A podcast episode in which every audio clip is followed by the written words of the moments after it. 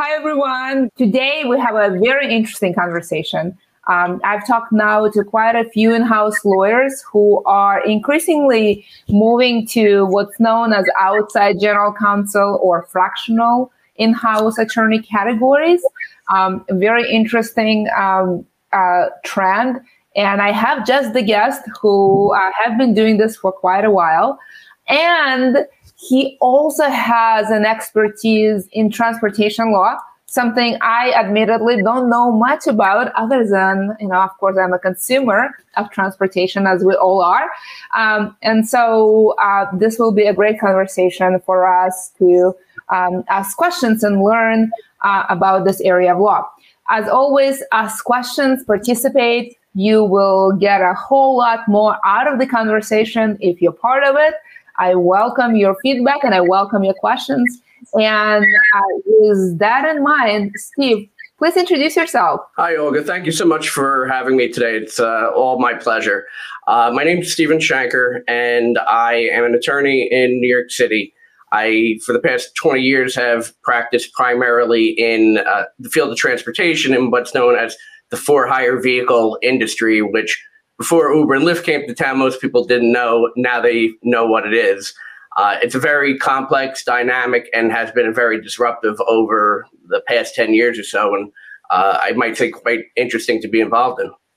Isn't it nice that in your lifetime, you went from practicing law in something that you have to explain what it is to now everyone knowing what it means? It is. I mean, at first people would say to me, you know, what is that? And I have to explain to them, and they'd say, well, why is it called for hire? Well, how is that related to transportation? And now I get people say to me, is that like Uber and Lyft? And I said, well, yes and no. There are some subtle differences inside and outside of New York City, but it's very interesting because now people are familiar with what for hire transportation is. They now are able to ask me questions when they find out what I do, especially when I take a car service to the airport. Oh, that must lead some good conversation. You are a good ride, informative ride. So, Steve, how does one get into, you know, transportation law generally and for hire transportation law specifically? How did that happen to you? Well, in New York City, despite it being a very large city and a very large industry, there's something that I've come to know over the years that there's what I call the circle of love, which is there's a number of people who pretty much dominate the industry, and they're the ones who are the movers and shakers. And I didn't know anyone at the time. It just so happened I got introduced to the owner of what was then the biggest car service in New York City, to help out with a couple of legal issues. This was almost 20 years ago, so it obviously predated Uber and Lyft. And him and I hit it off immediately. I did a lot of good work for him, and the more work that I did, the more work he wanted me to do for him. And from that point on, it was he would refer me to his competitors. He would refer me to other people in the industry. And I would say to him, why would you refer me to your competitor? And he said, well, you do such a good job for me. I want to make sure that you do a good job for the rest of the industry to keep it healthy and competitive. You know, Steve, you mentioned this term of circle of law quite a few times. And having been in other industries, I think it's definitely true, not just in transportation or transportation for hire, but in every, frankly, industry that I've been to or have talked about. There is sort of players in the industry have an interest to keep the civility level, the competency level up, because that just makes a better playground for everyone. And it's such an important factor, especially for lawyers, to understand very early on. Yes. Years ago, it used to be one company against another. They would alter their prices, alter their customer service, something to differentiate themselves. And then I'd say probably about 10 to 12 years ago, the Taxi and Limousine Commission, which is the regulatory agency in New York City, they became very active. And all of a sudden, they created what I call the encyclopedia of rules and regulations, to the point where you needed a lawyer to just help a company understand how to comply with the law. So it became very much in need of a lawyer to help people navigate the maze of the industry and the maze of the business aspect of it. And at that point, it became, instead of companies fighting with each other for, you know, their piece of the pie, it became everybody against the commission, because the commission was doing what, in my opinion, whatever they could to get out as many people as they could. Regulations can be quite unifying because it's easier to navigate them when you share and collaborate and really trying to solve the challenge. What I do want to talk about is one more thing, is that you mentioned that the for-hire transportation is different from Uber and Lyft. So tell me more. Tell me what I'm missing in understanding that category. Okay, well, first you have a differentiation between for-hire transportation and Uber and Lyft outside of New York City and then inside of New York City. So outside of New York City, you have Uber and Lyft is primarily made up of people who are working part-time, started off as, let's say, people who are retired or want to make money as a side gig. You know, moms who were home, dads who were out of work, whatever the case may be, but it wasn't a full-time job as a commercial driver. And it pretty much is still the same way when you also have outside of New York City, the professional car service, where you're going to call up and you're going to get not a Hyundai or a Toyota, you're going to get, you know, a Mercedes 500 class or an Audi A8, but you're also going to pay for that service. So you get what you pay for, but also inside the city, it's different to the extent that there are all full-time drivers, and you don't necessarily have what I'll call your own driver. Almost all of the drivers are independent contractors, and that's where one of the interesting legal issues came about. You know, employer classification or misclassification was not a real sexy thing before Uber and Lyft came to town, and now it's a big thing, and I'm happy I learned the ropes of it before they came. Because the people who are in New York City that are providing the transportation, whether they're an employee or not, has obvious massive legal connotations for labor law, personal injury, and a variety of other things. But I guess the difference in New York City is that they're all commercial drivers. They all have to be licensed by the same licensing entity, and they're all treated the same. And it's very heavily regulated in New York City. Outside of New York City, it's not as nearly heavily regulated. Very interesting. Thank you for that explanation. I didn't realize all the nuances. I now appreciate them so much better. So thank you for that. Let's talk about the external general counsel. There's quite a lot of trends here that I'm seeing in my network. I see on the one hand, quite a few in-house lawyers who either for balance reasons or because they're in a different stage of their career or whatever reasons they may have, go from being in-house lawyer to being fractional general counsel or outside general counsel to many smaller or not always smaller companies, startups or not. And I also see outside counsel actually kind of rebranding and refocusing their practice on being this outside fractional resource, again, either to business professionals or to the in-house legal department. And this term of fractional general counsel or external general counsel or, you know, other related terms have been used quite widely, especially during pandemic. It's a trend that started before pandemic and definitely have been flourishing. Tell me what those terms mean to you and tell me how you came to this practice. To me, and the way that I've operated and practiced for largely for the past 20 years is I deal mostly with companies that are in for-hire transportation, but some are outside because a lot of the things that I do translate to other companies, such as employment law and other matters relating to administrative law. But most of the companies that I've come across, especially in New York City in this field, they're large enough and complex enough where they need an in-house counsel, but they don't want to add to their payroll. They don't want to incur that cost. They don't necessarily believe in the old saying of an ounce of prevention is worth a pound of cure. They don't know what they're getting, what's the value that you're bringing to the table other than a recommendation from somebody. They certainly don't like billable hours. And most don't know that there's another methodology that I don't want to say I invented, but I came up with to make it, let's say, viable for them to see, one, if they like it, two, the value that comes to the table, and over the course of time, to be able to work out a fee arrangement that is fair and equitable to both sides, that encourages efficiency and not inefficiency. So in that stage, you normally selling your services to a business leader who may not be a lawyer, right? Who is in the industry that has been disrupted for quite a while now and have been changing right in front of our eyes, and has to navigate the increasingly complex landscape of laws, regulations, and others, all kinds of new and old stakeholders that are part of it.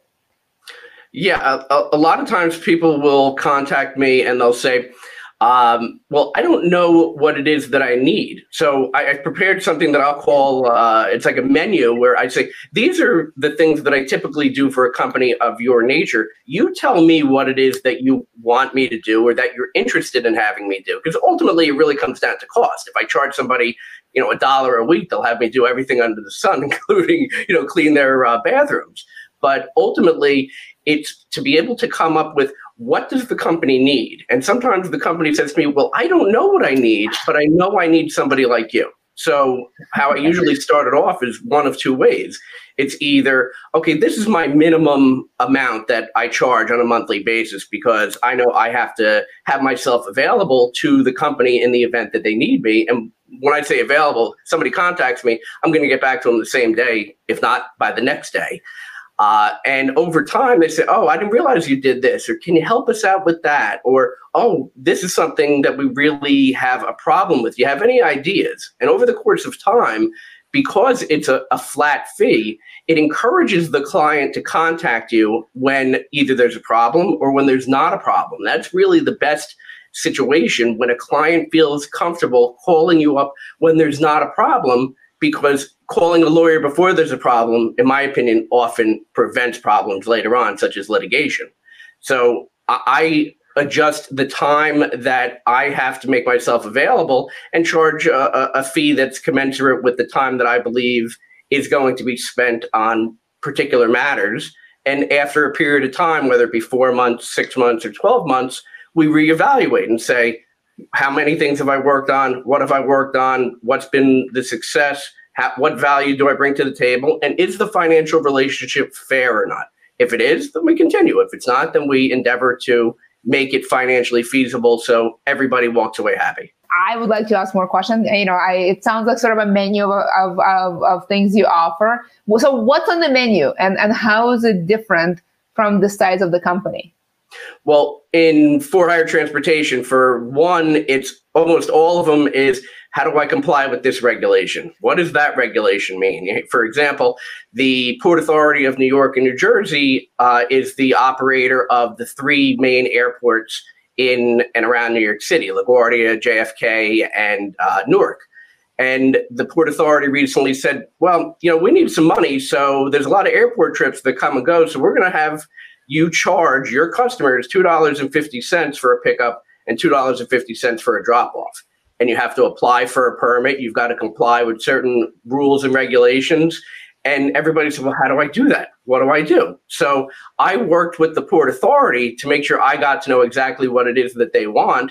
And then all of a sudden, one company needs advice on how to do how to get their permit and how to maintain their permit in good standing and make sure they don't violate the rules. And that same set of rules and that same need applies to, let's say, the other 400 companies that operate in the same space. So administrative law and compliance with the rules and regulations of either the Port Authority and Taxi and Limousine Commission is sometimes a full-time job for some people.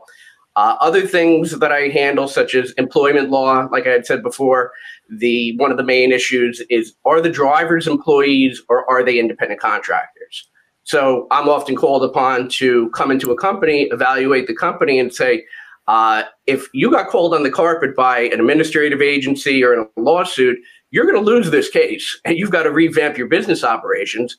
Or I try to get them to work with me to revamp their business operations so that way they're more likely than not to be found to be not an employer, and they can order their business affairs accordingly, because if they get that guess wrong, or I get the guess wrong, it winds up being very costly to them. So one of the things you said in your menu approach is that the business owners are increasingly craving certainty and reasonableness in prices, that are sort of commensurate with the value that you deliver.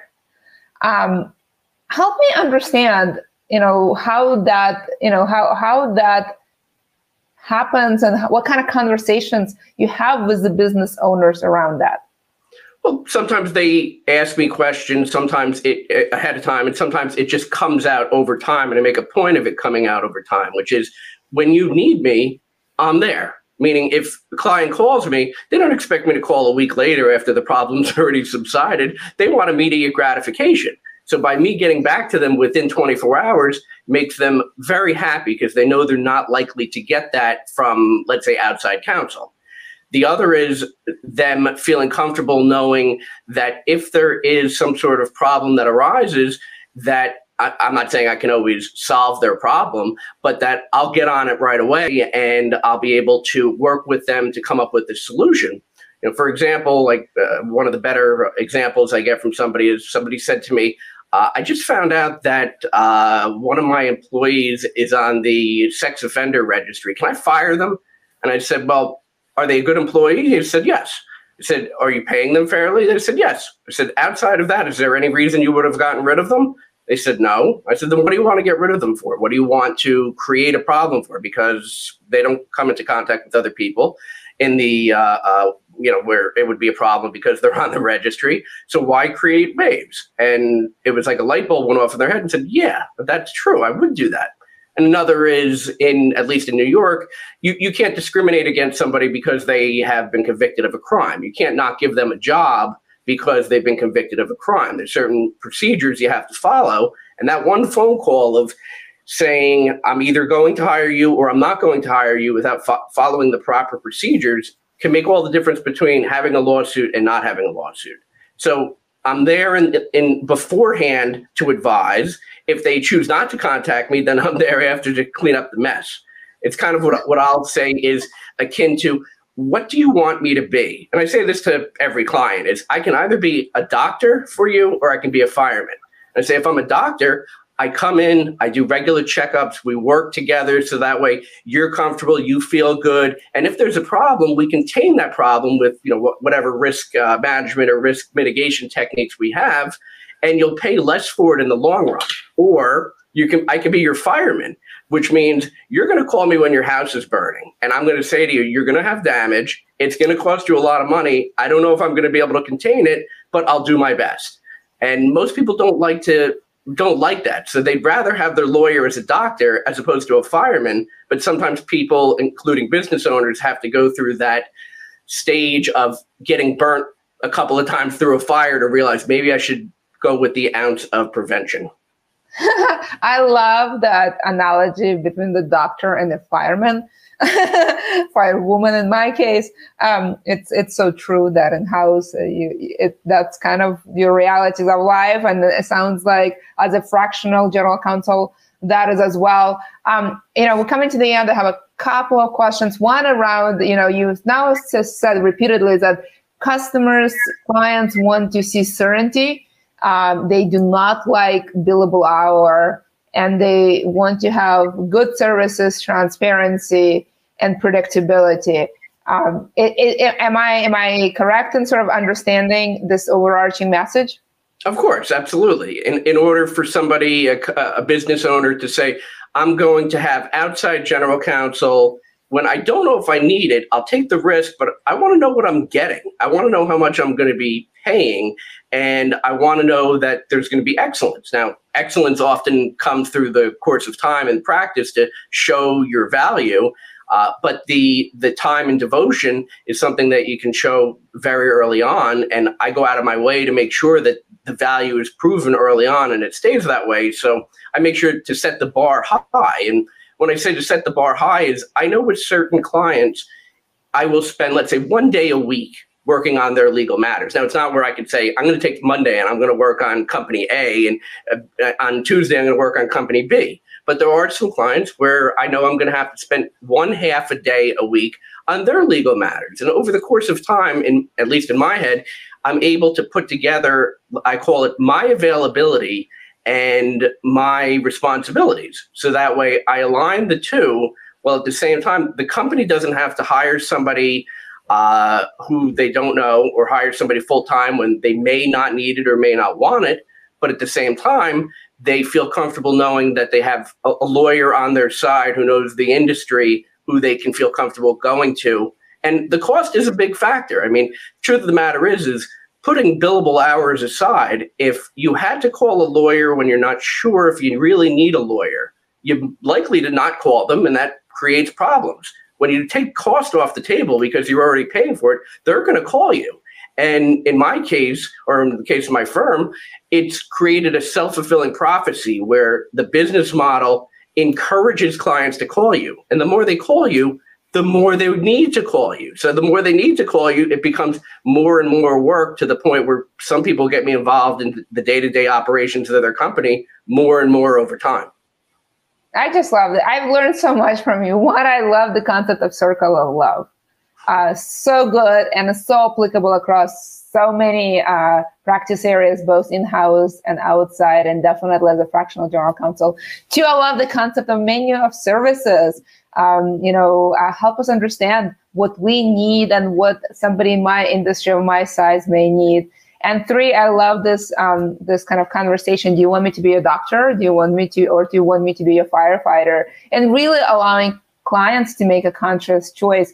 Steve, I've learned so much from this conversation and thoroughly enjoyed it.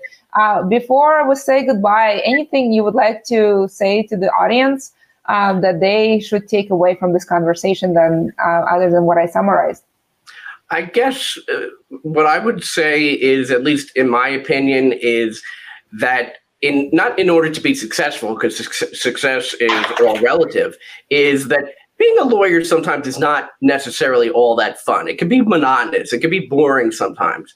But if you think outside the box and you come up with something new, whether it's a different area of law, a different field, different methodology, or, in my case, coming up with a different, fee schedule or fee methodology, or the delivery of services, it can be fun. It can be interesting. The practice of law can be interesting, but also the business of operating a law firm is, I find, to be probably the most interesting part, especially after practicing for 25 years. So I guess what I would say is, every now and then, step outside of the box, step outside of your comfort zone. You never know what will come to you, and you never know what good can come by being different and being somebody who is somebody that's not a regular, somebody that's outside of the pack, somebody that stands out. I'd rather be the person that gives life a chance and live life and practice law and do what I can, rather than just go along to get along. Steve, thank you so much. This has been such an enlightening conversation, and I personally thoroughly enjoyed it and learned so much from you. And I can't agree with you more, is that we can all be creative and innovative. I guess maybe the only one thing I will disagree with you is that law, I think, is fun. And it's up to the operator of the law to make it fun. I personally think it's quite a lot of fun. What I took away from this conversation is that, the line between outside lawyer and in-house lawyer is becoming much fuzzier. And traditional lanes are blurring. And we increasingly should be innovative, think outside the box. And really, it is up to us to make our legal practices are fun. Thank you so much. I thoroughly enjoyed this conversation. Thank you, audience, for joining us and being part of this conversation. Thank you so much. Thank you so much. Bye.